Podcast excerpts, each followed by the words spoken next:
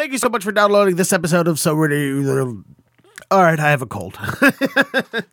Uh, thank you so much for downloading this episode of So What Do You Really Do, the podcast where I, your host, Dinner Dennis Fowler, speaks with artists and entertainers about their day jobs. And on the podcast today, I am speaking with uh, the wonderfully talented Jackie Kashian, who's going to be here in Boston January 19th at Sonia, formerly TT the Bears, in Cambridge, right behind the Middle East. Uh, fun talk having uh, I had a fun talk having with Miss Kashian. Uh, it was a fun talk with Miss Kashian. Um, and I've had this whole cold for like four days now, and it's it's I'm at the everything's stuffed in pressure, and it's terrible. Uh, nothing works. I don't know. Maybe I'll take some more pills, and that'll help out. Uh, but yeah, I had a great week of shows. I was at Slum Blue on, or Slumberoo on Sunday, and that was a wonderful audience. And uh, earlier tonight, I'm recording this at four in the morning because the, the, now that I've been unemployed, I've gone full nocturnal. Uh, and so last night I uh, stopped by Terry O'Reilly's uh, in Newton Center, which is one of the best open mics in all of Boston. Uh, I had a great set working on some stuff. Audience was awesome. And between those two things, it's really just uplifted me. Uh, it's not a lie that I've been in a low place since I was uh, dismissed from the radio industry in August. Uh, but this week, uh, could a couple good shows. Exactly what I needed. Put a little uh, spunk in my step and uh, spring in my heart. Ugh. God, I sound terrible. Ugh. Hopefully, I'll be able to breathe by the time I finish this. I doubt it though. Anyway, uh, Miss Kashian will be here in Boston, like I said, with her co-host of her podcast, The Jackie and Laurie Show, Laurie Kilmartin, who you will know from previous interviews that I had with. Uh, the two of them will be doing stand-up and then doing a live podcast taping. Uh, I did this interview in conjunction with Dig Boston, so you can go to the website digboston.com, find the uh, arts and entertainment, the comedy section, read the interview, the Q and A style interview that I had with Jackie, and then come here, come back to here, and listen to the full uh, interview. And I will say full, even though it's truly not the full interview. Uh, we had probably about a 17 minute. Uh, I wouldn't even say that. We, her and I, uh, Jackie and I were on the phone for about 10, maybe 11 minutes together. Uh, and when I say phone, I mean she was on the mobile phone. I was calling her from uh, voice over IP app on my computer. And uh, wasn't sounding great. And it started getting worse. And so we hung up and we tried a landline and then realized it was uh, my f- end. That was the VO IP system that I was using. So I went quickly, uh, we hung up and I went quickly rewired the studio to plug my cell phone right in so I could call her. And uh, that is the part of the interview you're going to hear. I still have the earlier stuff, but we just reiterate it right off the bat. So there's no point really in having it. The audio is terrible. I don't feel like spending the time fixing it and cleaning it up. And uh, I'm willing to admit that I have had a problem with the studio here. You know, big radio time guy, Dead Air Dennis, is having problems with this podcast studio. That's fine. I'm willing to admit that. Uh, I'm not perfect. Nothing's perfect. Things go wrong. That's okay. I'm glad I fixed it, and hopefully it's fixed for good. I don't know. We'll find out. We'll see how I keep. I change the wiring in this studio every other week because I feel like it. Anyway, that's what I do. Please enjoy this conversation uh, with Ms. Kashian. Her and I talked uh, about video games and being Armenian and her difference between hosting her own podcast and hosting a podcast with a friend. Uh, and she is just an absolute delight and a joy. And I hope if you're in the Boston, Massachusetts, New England area, you go see her and Laurie January 19th. Uh, there will be a link in the descriptions of this podcast where you can go purchase tickets for if you would like. Uh, so there yeah, listen to the Dork Forest, listen to Jackie and Laurie show if you're not already doing that. If you like what you hear. Also, if you like what you hear, share it with friends. Please uh, leave a, a comment on whatever podcast aggregator you are. Usually there are things are I would say for after the show, but I'm not doing an outro tonight, so I'm just introducing this conversation with comedian and podcaster Jackie Kashian. Hi, Jackie. It's uh Dennis Mailer. Okay, good. Gotcha. Okay. Uh, all right. So uh, let me take a second to explain uh, while I catch my breath. Uh, I've I've worked in the radio industry 20 years, and uh, over those years, I've built a pretty good podcast recording studio at home. And unfortunately, recently uh, I was fired in August, and since August, everything has fallen apart and nothing works ever during these interviews. like I had an interview with Guy Branum a couple months ago, and then just uh, none of the uh, same situation, audio problems across the board. I'm like, "Mm, why is it that I don't work in the industry now? Everything uh, is falling apart, and it makes me incredibly uh, self conscious and anxious. And I'm sorry, and that's unprofessional, but I'm on point. Well- we have your audio. You sound amazing. We're gonna get this you- done. We're gonna do it, and I got your back. and errors occur. Don't sweat it. Um, so let's go back. Uh, let's, let's just review the things that we just said with the Armenia. I saved that audio, but just in case we lost something, that we picked up a new gem. Uh, so previously, uh, in your earlier years in comedy, you did a lot of jokes about being Armenian. Now that you don't, uh, now that you've been doing comedy, what twenty two years, something like that. Um, I think it's been that you don't really. 35, 30? I think. Oh, geez, I'm Yeah. terrible at math. nin- 1984. So there Really? we go. Oh, I Yeah. I, thought I was like, oh, I'm catching on to her uh, in her early no, career no, in the no. late '90s. No, I'm, I was uh, in the middle let, of let it. me just tell you something. It's uh, nobody's ever heard of me. I've just been plugging away. It's uh, no worries. So now that you're uh, in, at more advanced in your comedy career, do you sometimes wish that you could go back and retell those Armenian jokes, or is that a well that you no longer can draw from because you feel that you've pulled all the jokes from, and you feel bad for your newer fans who didn't get to hear that material? No. Here's the thing. First of all, um, I will tell an old joke whether they want to hear it or not. Excellent. I am a huge fan of doing the stand up that I think the audience needs to hear. So if they if they if there is comedy that they that if there if there are jokes that I need to do to set up the next joke, like I only had a couple of jokes about being Armenian, and I have the uh, on my latest album I have actually more powerful stuff about sort of my ancestry than anything that I've ever previously done. It was pretty light back in the early '90s, um, but the um, the the the comedy itself when it there's I mean there's a couple of things you were talking about. It was when when when we were talking earlier, and it was the fact that I'm willing to talk about my ancestry.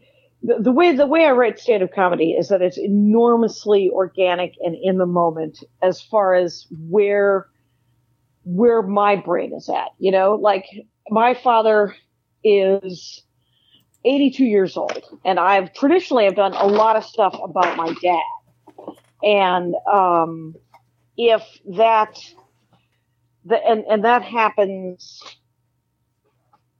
organically as he opens his mouth. You know, I mean, he is hilarious in many ways because he is constantly talking. And um and like Laurie Kilmartin does a lot of stuff about her dad because her father was dying, you know? And um and so she had she had that whole, you know, an hour about dealing with her father passing away. And so that's I mean, that's how the stand up tends to lend itself. Is you you write what you know, whatever you happen to be going through, right? Mm-hmm. And and so when the genocide bit on my new album is entirely based on the fact that the that I've never been a political comic and it was recorded six weeks after the current election after after the the last presidential election Yes. so um, I had genocide on the mind, which was weird and horribly prophetic. It is, it's, uh, because we're living through this weird, this weird nightmare of like every rock in the United States of America has turned over and, and a worm is allowed to walk out and usually be in charge of some sort of border entry and with very little oversight.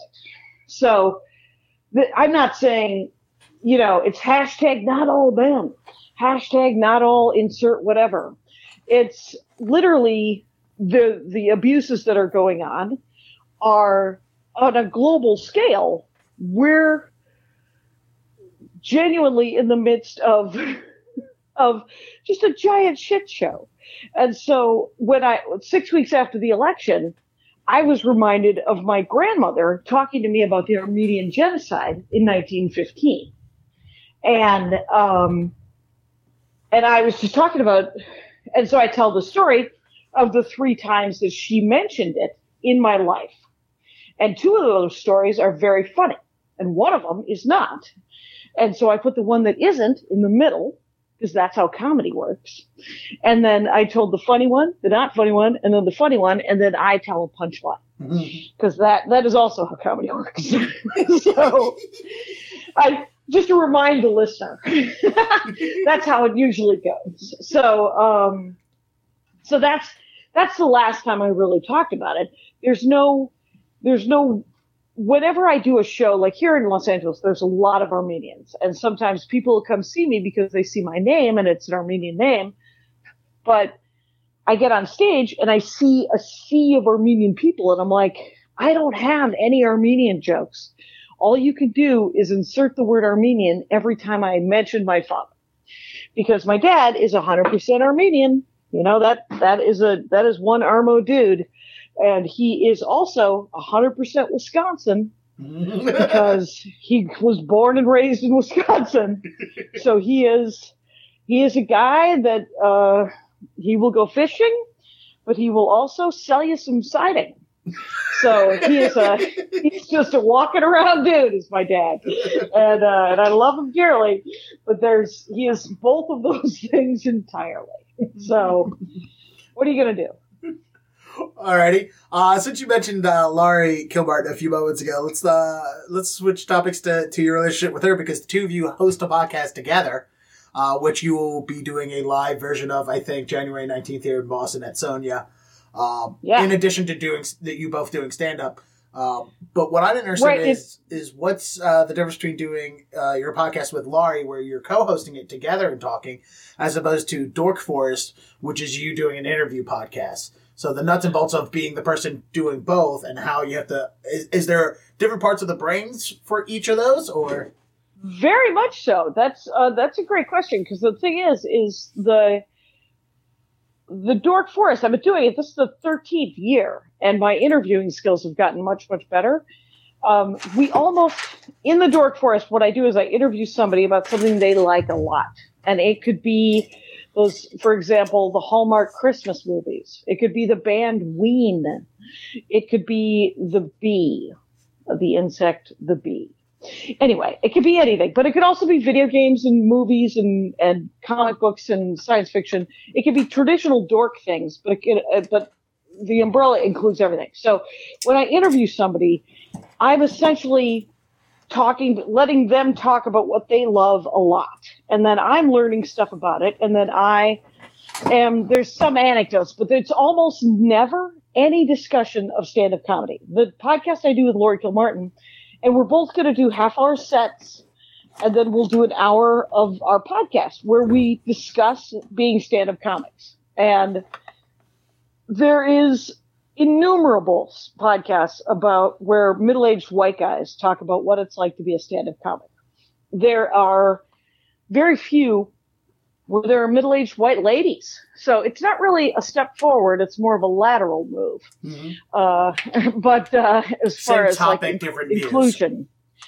yeah, and it's and it's so we t- essentially we celebrate and bitch about stand-up comedy for an hour, and to talk about stand-up comedy when I, it's not my job to interview you, I want to talk more than I do on the Dork Forest because I don't know anything about Jay Z. I don't know. I don't know anything about sneakers. Uh, your dorkdom is Speed Racer. Eh, I've seen it. Anyway, so but stand up comedy, it, right? yeah, exactly, Jin Jin, and so but the uh, but with stand up, I'm literally dipped in it 24 seven, and so when we start talking about it, the biggest thing I had to learn with Kilmartin is not to interrupt, is to let her talk. She has yet to learn it with me. What? Wait a minute. Boom! Zinger!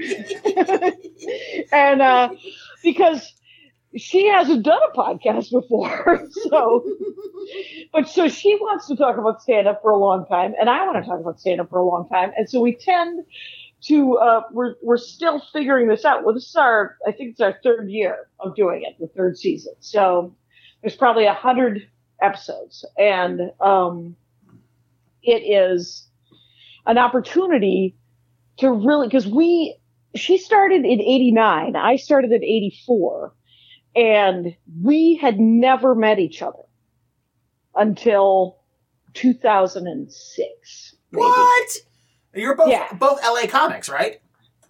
Well, she, well, we met very, very briefly. I did Tough Crowd, which was her fir- first writing job on With Comedy Central. Yeah, and uh, and she, right, and she wrote on that, and we met super briefly on that, and then I think in 2008 she was on the Dork Forest with um, Kath, Kathleen Madigan, and it was when I was doing two people at a time, and they both talked uh, extensively about the Kennedys, which is a, an American political family Yes. uh, that that I don't know a great about, deal about either. Uh, but uh, America's they, royal family. exactly, or the closest we got to it. Mhm. And so they were, um, but I didn't know either of them. I had barely met either of them because in when we all came up, and I think Kathleen started in the '80s as well, is they would only book one woman per show, and to some extent, that's still the the the norm. You know, I mean, they'll only book one woman uh, per show, and they'll only book one person of color. Uh, There, I, I have heard recently a club owner say, "Well, I can't book a black guy every week," Oh God! Oh. and you're like, "Well, you book a white guy every week," and he's like, "Yeah, but the audience," and I was like, "Yeah, your audience will expand." It turns out if you book a black guy every week, and at some level, because there's three spots in every comedy show, right? In, in most of the clubs, there's an opener, a middle, and a closer. Yeah. And so, and in in the case of Laurie and I, we had never met each other because we were going up the same rungs of the ladder. And so we were both featuring when we were featuring, which was, in my opinion, too long. Mhm. And then, uh, and not moved up. And then, and then we were all, th- all of us were headlining. And so we just, you never ran into other women comics. And so then I moved to Los Angeles where there's everybody's come to Los Angeles or they go to New York to run it up the flagpole, right? To see if anybody wants to make them famous or give them a giant bag of money or do something, right? And that's where you end up meeting most of the other in or at least in my generation, you end up meeting the other women comics. So it's been it's been a real it's been really cool getting to know her uh, over these last three years. We're building a friendship. She doesn't know but we're we're gonna be friends. I, I, I, I've, I didn't, I would never have said this to Laurie in the when I spoke with her a few months ago, but I feel like she has a hard exterior that's a little hard to crack. Is that is that true? you know what? She that is. I would say I would have said that myself like three years ago, but um, it is to some extent a, not a character because she's not wearing a hat or anything, but uh, it is sort of a. I think it's sort of a defense mechanism where it's just like she's like, well, I don't know you very well, but comedy is so personal that we're going to be in this very in these very close quarters. So it feels like, like to some extent, a lot of comics do this, where they keep it pretty superficial and jokey, and and I think how she came up, especially with Colin Quinn and the New York comics, those guys, there's a giant amount of just busting on each other. You know, there's a lot of ball busting going on, even if you don't have any balls. Mhm. You gotta you gotta grow some. Proverbial Mhm. balls. Yes, exactly. Ovaries in our case. Um, and I will, uh, yeah, uh, and I'll ask you one of the same questions I asked her, and I think yours is going to be the opposite. And I won't tell you what you said until after. But uh, do you consider yourself? And I ask this to every comedian because I find it very interesting. Do you find yourself to be more of a performer or more of a writer? Is your strong suit writing, or is your strong suit on stage telling jokes? you know, um, I'm not even gonna lie to you. It's both. Okay. I'm not I- even. I can I, I would that. try to. I I could try to be. You know, um, people.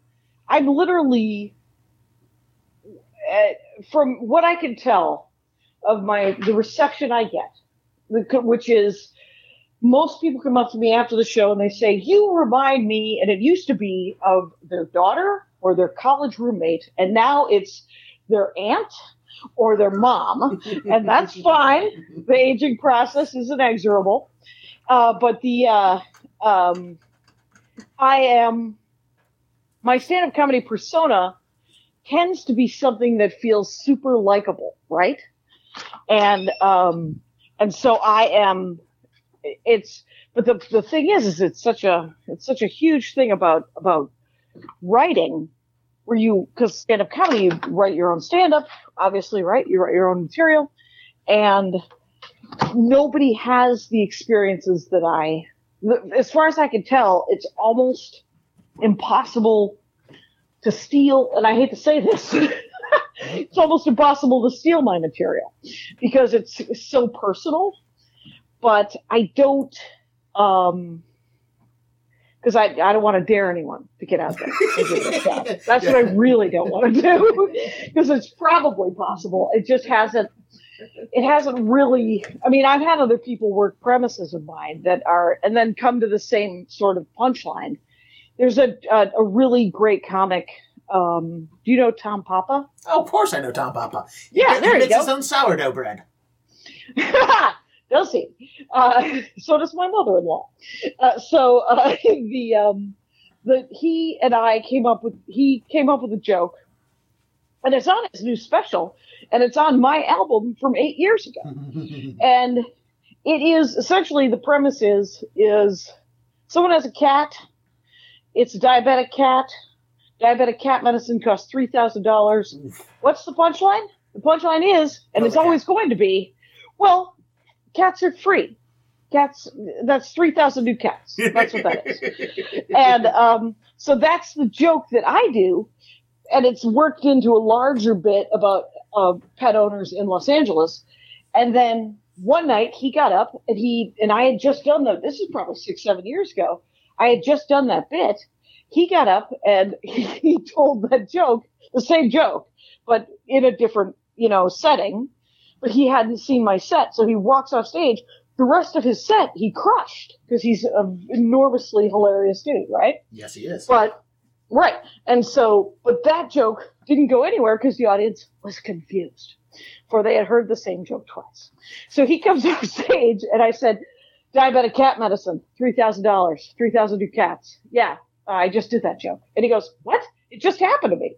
And I said, "I know it happened to me like three years ago," and uh, and so that's that's the only way anyone's ever st- not stolen, but uh, and, and where where there's been overlap, right? Yeah. Parallel thinking. Because and that's all it is, right? And because that is the only joke. That is the joke. There is nobody's writing a different joke about three thousand dollars and a cat. Yeah. There's there's if you are, you're you're doing the Lord's work, man. You're you're nailing it. Good for you. Uh, Uh, all right. So next question is, uh, and I find this interesting because uh, I don't remember where who said this, but it's always been a thing that's been in my mind ever since whenever it was that I heard it. That uh, a comedian once said that when you're a comedian, media, TV news, not TV news, but media places like movies and and all those people, everybody wants you to do everything other than be a stand-up comedian. When you're a stand-up comedian, they want Oh. you to act, they want you to write, they want you to host, they want you to do all these things other than stand-up comedy. Um, That's Hedberg. Oh, is he Mitch said that? Hedberg had Okay. that. Well, he, Mitch Hedberg had this joke about how uh, if you are a farmer, or wait, if you're a chef, they want you to farm. And they're like, "You're such an amazing chef. We'd love you to start a farm." And you're like, "Okay." so yes, I get what you're saying. Yes. But uh, on that note, uh, I know a lot of comedians do acting jobs to, especially LA comedians, they do a lot of acting to help support their comedy or because it's something else that they want to do. Like Bill Burr doesn't do a lot of acting, but he will do the acting projects he wants to do. For example, that I don't He know. does a, he does a lot of acting. Yeah. He yeah he, he has voiceover stuff yeah, he's got a boatload of acting that he Oh. does. Anyway, But you don't do a lot of acting. Is that a personal choice? Is that a, a, a that is not a personal okay. choice. That is a that is an industry choice. okay? And the I, industry could rise to the occasion and get me some work. okay. I was hoping to not step step on that. That's not my choice. I want to be. I didn't want to go into that bitter. I was hoping not to step on that bitter landmine, but I guess I you were did. hoping you were hoping that that wasn't the answer. Yeah, I was hoping you were like, yeah, I just don't like doing it because I find it to be incredibly trite and stupid. But I do have I, I have a comparable, which is weird because Kilmartin writes for Conan, um, and a lot of my friends write for for TV shows and stuff. Is I've never wanted to be in a writer's room. I don't I don't want like a lot of comics uh, or not a lot, but the ones that are allowed to and encourage you know because that, that's another thing where um where it's it's opportunity and stuff, right? So but, but I've never sought the opportunity. I've sought the opportunity of acting and have not, and have not really been taken up on it, right? But I have not taken the, uh, I have not sought the opportunity of writing. And people, um, I think I had a manager once tell me that I, he was kidding, but uh, he was like, "You got a face for radio," and uh, he's like, "You should definitely try the writers' room." And I was like, "Well, you can uh, stop being my manager." And uh, remember, you're my employee manager. exactly. I don't think you understand how this dynamic works. And uh, so, but he, um, but yeah, but I, I definitely, I would, but yeah, because the writers' room for me seems, and I don't know how Laurie does it, but she really does. She has separated the, um, because you what, what you do when you're in a writer's room is especially like a sitcom or something like that or a, a, a dramedy where they want you to mine your life for their storylines for their characters and i mine my life for my stand-up so i've never wanted to give up my stories to other people i guess. Yeah. but which you know it's not like they don't pay a fair wage to ask you to do it because they do. It's a it's a well-paying gig as those writing gigs. Uh but yeah. Yeah, sometimes I, as a comedian myself, think about could I be like a, a, a writer in a writer's room, and I don't think that my skill set is there. Um, just to go back to the performer versus writer, Laurie's answer was she's more of a writer than a performer. She's strong, you know. She was like, I'm a strong performer, but she can write for her voice, and she also has the ability to write for other people's voices. Um, and I think that's Right. where the, the for her that's where the difference came in. It's like, hey, I can just write, write, write, but I can perform what I write but I can also just give something, uh, give a writing to someone else to perform, and it's equally as good. I see myself more as a performer, even though I would love to be a writer. I don't think my jokes work outside of my personal point of view. Not, well, I, and I'm sure Laurie.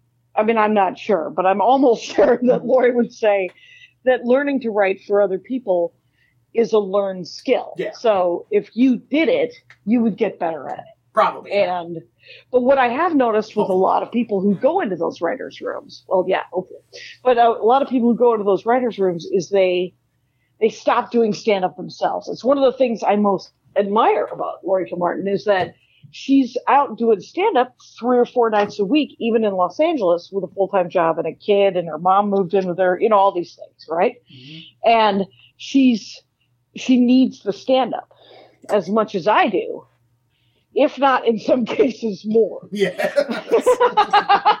Mostly because she has a, a home life that is super big. Like she's got a kid and, and her mom lives with her and, and so, and then she has this, you know, 40, 50 hour a week job. So she's, and, and she wants to also work on a new album. So she's got a, on a Friday night after work, she'll fly on a red eye to come do like the show that we're doing in Boston. She's coming on the red eye from LA to Boston. She's going to arrive in Boston at 4 a.m. oh man. I'm coming because I'm coming from the road. I'm coming from uh, New York City. Yeah. it's going to be sweet. Yeah. Nice little four and a half hour drive. Exactly. I- Uh, I'm flying. I don't Oh. know. so it's an hour tw- flight. tw- oh, it an hour Up flight? I would have said twenty five minutes. yeah, I think it's. The, I think the hour and a half is more get to JFK, up, down, and then get out of Logan. So, um, yeah, but I'm. so I I, gen- I I admire what she makes of her life and her art, right? Her stand up. Um, Because, but I don't want to do it. but yeah, in her case, the things that make her want to leave the house are also things that can also cover for her when she's not out of the house. So that's a benefit to her. Yes. But uh, you had mentioned Conan, and in preparation for this conversation, I reviewed some of your uh, Conan sets uh, Oh. because I love Conan, and you know, I wanted to see if there was anything that particular I wanted to ask you um, about it. And this really, yeah, I watched the stand-ups. I'm like, yeah, these are all still great. They all hold up. But the one thing I want to ask you about uh, is, uh, honestly, how uncomfortable is Conan's height? Oh, right. That was weird, wasn't it? When I first met him, and I was like, "This dude's got to be six six. Uh, and it's and it's. I know other guys that are six four and six six, but they usually don't stand next to me while they talk.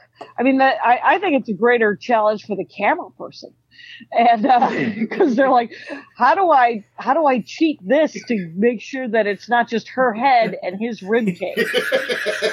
and uh, they did a pretty good job, but I looked really short next to him, didn't I? I think everyone does, and I I looked at and it, it, it literally makes me uh, visibly cringe when I see that disparaging of a height difference between two people because it seems so unnatural.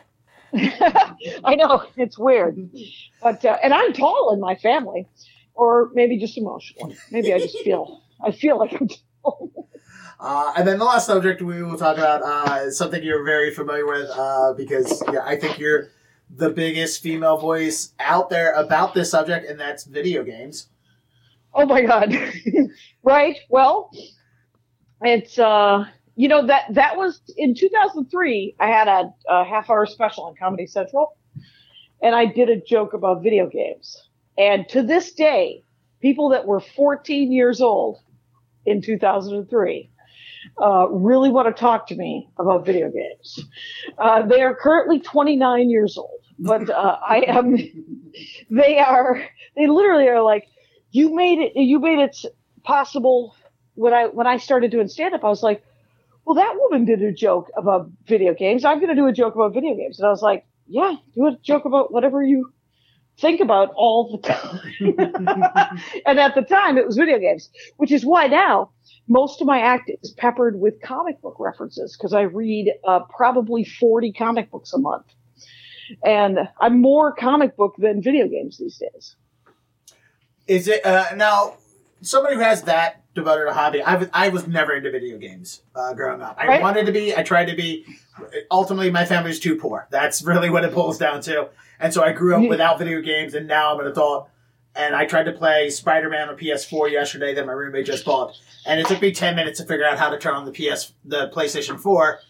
And ten minutes into it, I realized that it was already turned on. So Yes, it's here's the thing about video games is all you have to do is do an orig, you know, especially with like a PS4 or an Xbox, you have to spend about nine to fourteen hours uh, getting real comfortable with the with the joystick, with the uh, with the with the Controller. the handheld, yeah, controller. And I always played uprights. I always played um, arcade.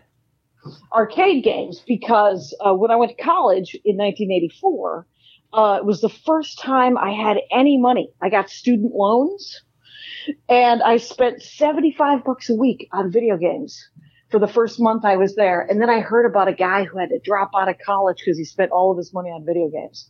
And I don't know if you know anything. 1984 was a hell of a year for video games. 84, 85, 86 Mhm. that was like that was that was they were just getting into laserdisc like dragon's lair and all that stuff but it was it was it was the heyday of of Q*bert and donkey kong and mario brothers and it was i played tempest and joust and like literally i was living in a ready player one world. So it was that ready i mean Ernie Cline who's been on the dork forest by the way uh, but he uh, um, he literally was writing a love letter to my youth to my my college years. With that ready player one nonsense. It was great. I loved it. I don't know why i've just called it nonsense. What am i a monster? So. My God, I, I can all I can think of is carrying around 300 quarters every week to the arcade. it's uh well you know you don't have to. You don't have to. There's a change maker right there. You can bring bills. and So- if you make if you make fun of, friends with the guy who runs the uh, the arcade, which I never realized, that guy was hitting on me. Anyway, uh, I just you were the only woman he- there, uh, uh, probably. almost Yeah. yeah. pretty close and he was he would give me free games on all the on all the things and i was like i i look back at that and i was like no that guy liked me uh i don't take a lot of social cues real good but the journey continues Um, so obviously, arcades was your introduction into into video games, so that covers that question. Uh, let's uh let's end this on a nice uh happy fun, hopefully fun funny uh ending, and that's uh since I just in preparation for this interview. I spent four hours. I spent four hours last night playing Spider Man on PS4. oh Sure. my god i'm so sorry that uh you're like oh she's gonna want to talk about the new spider-man game Oh, when literally the only video game I'm playing right now is on my phone, and it is a Spider-Man game. It's called uh, Marvel Puzzle Quest, my buddy and it's helped design that. essentially. Uh, oh yeah, Yeah, a, a it's, uh, local my- Boston comedian works for the company that helped make those. oh that's great. My husband knows the distributor. He's a video game designer, so it's uh that's that's neat. Tell him uh, he's doing the Lord's work. Yeah. anyway, so uh, and it's the first game that I've done in-game purchasing, and Andy, who's my husband, uh, Mhm. Andy was like, "I can't believe you did in-game purchasing. Don't you realize it changes the algorithm?" And I was like. I told you that it changes the algorithm, and I was like, I needed more slots for more heroes. So it went, it went like that for, and we both. He's been playing over 500 days. I've only been playing for about 400. No. So he's been, he's been playing longer than me. Um, Yeah. But I, the the what I was going to ask is not actually about the game itself, but um, my thumb hurts, and do you have any good recommendations on thumb recovery and finger exercise for controllers? well, I uh, am always a huge fan of self care, man. Dude, get a dream catcher and uh, do. s- I don't know. I got nothing. Fair enough. That's okay. Um, no, that's all right.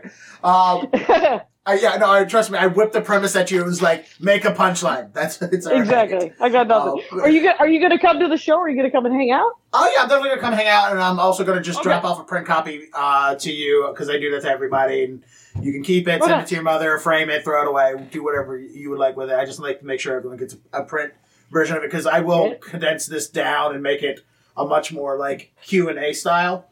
And then I Sure, release the sure. audio as the, uh, eh, and, you know, at the bottom, I was like, oh, li- listen to the full unedited podcast. Like this link down here. It's So. bonus. Yes. All right. Um, all right, cool. Um, and final question that I ask everyone is: throughout your career of, of being an entertainer and being interviewed, is there ever has there ever been a question you wish somebody would have asked you in an interview that you've always prepped an answer for and never got to say? You know, uh, no, I've never. here's uh, here's what I would recommend: is if uh, if when people ask, they always um, there's always a question that they don't ask that I'm usually pretty happy about uh, because it's you know like like when they asked Norm Macdonald what he thought about Hannah uh, the Nanette show. Mm-hmm. Hannah Gadsby. And he said, and I quote, I didn't see it, but here's my opinion anyway. and, uh, and that is a classic. That's exactly what I would do. Like if you were to be like, well, what do you think about uh, Brexit? I was like, well, I don't know anything about it, but allow me to expound with a lot of information about something I don't know anything about. So I appreciate you not asking me that question. Yeah, I don't like to. I, I hate doing topical questions. I only ask you things that I think you actually do know. If I was going to ask you a Brexit question, it's because I know that you know something about Brexit because you have said it. And all I'm trying to Right. to do is Oh, right. regurgitate an answer. Which, by the way, your your your co-host Laurie hated me for that. I would try to Oh. set her up to tell her uh, tell her bits. So it, was like, here's a setup for you to tell one of your well-known bits about a subject, and she would just Mhm. like she would talk and have a couple things, and then I would like, hey, can you, can you just do me a favor and, and talk about the joke about having sex in the garage because I figured it'd be really funny for you No. in the interview. Little like, sound. yeah, she go, Yeah. look, if you want me to tell a joke, just tell me to tell the joke, and I'll tell it. that is hilarious. And know in your heart that none of us uh, liked being on Comics Unleashed.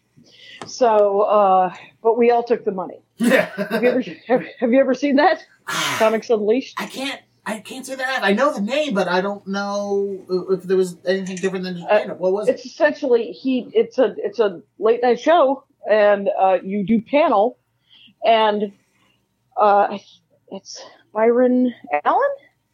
Okay. No, it isn't. It is not Byron Allen. Who the hell is it? I don't know who it is. Doesn't matter. Feel free to look it up. uh, but he he sets up the comics. He literally goes, "So I understand you're Armenian," and then then you're supposed to do your j- joke about being Armenian. He's like, "So I understand you just bought a house," and then you do your joke about buying a house. And so uh, it's it's called Comics Unleashed. Yes, it is hosted by Byron Allen. Oh, it is Byron. Yep. And uh, and let me tell you something. You're enormously leashed. Uh, there is absolutely very little. Le- there's very little unleashing. You are you are penned in, penned in, hemmed, hawed. Anyway, are we good? Yes, we are great. that is everything. Thank you so much for uh, you being so patient much, with uh, my technical difficulties that I'm going to go roll up in a ball and cry about for just at least an hour. That's it, no more. Don't Uh, do it, but ping me when it goes up, and I will retweet and do all the things. Absolutely, and I will see you uh, January 19th at Sonia, uh, formerly TT the TT and the Bears. Uh, the All reason right. I say that is for any Boston listeners, like, oh, I know where that is. Anyway, uh, Jackie, you're uh, amazingly funny and a great person and a human being, and I appreciate you taking the time uh, uh, to both talk and coddle me uh, verbally throughout this ordeal. All right. All right. Talk to you soon. Enjoy the rest of your day. Bye.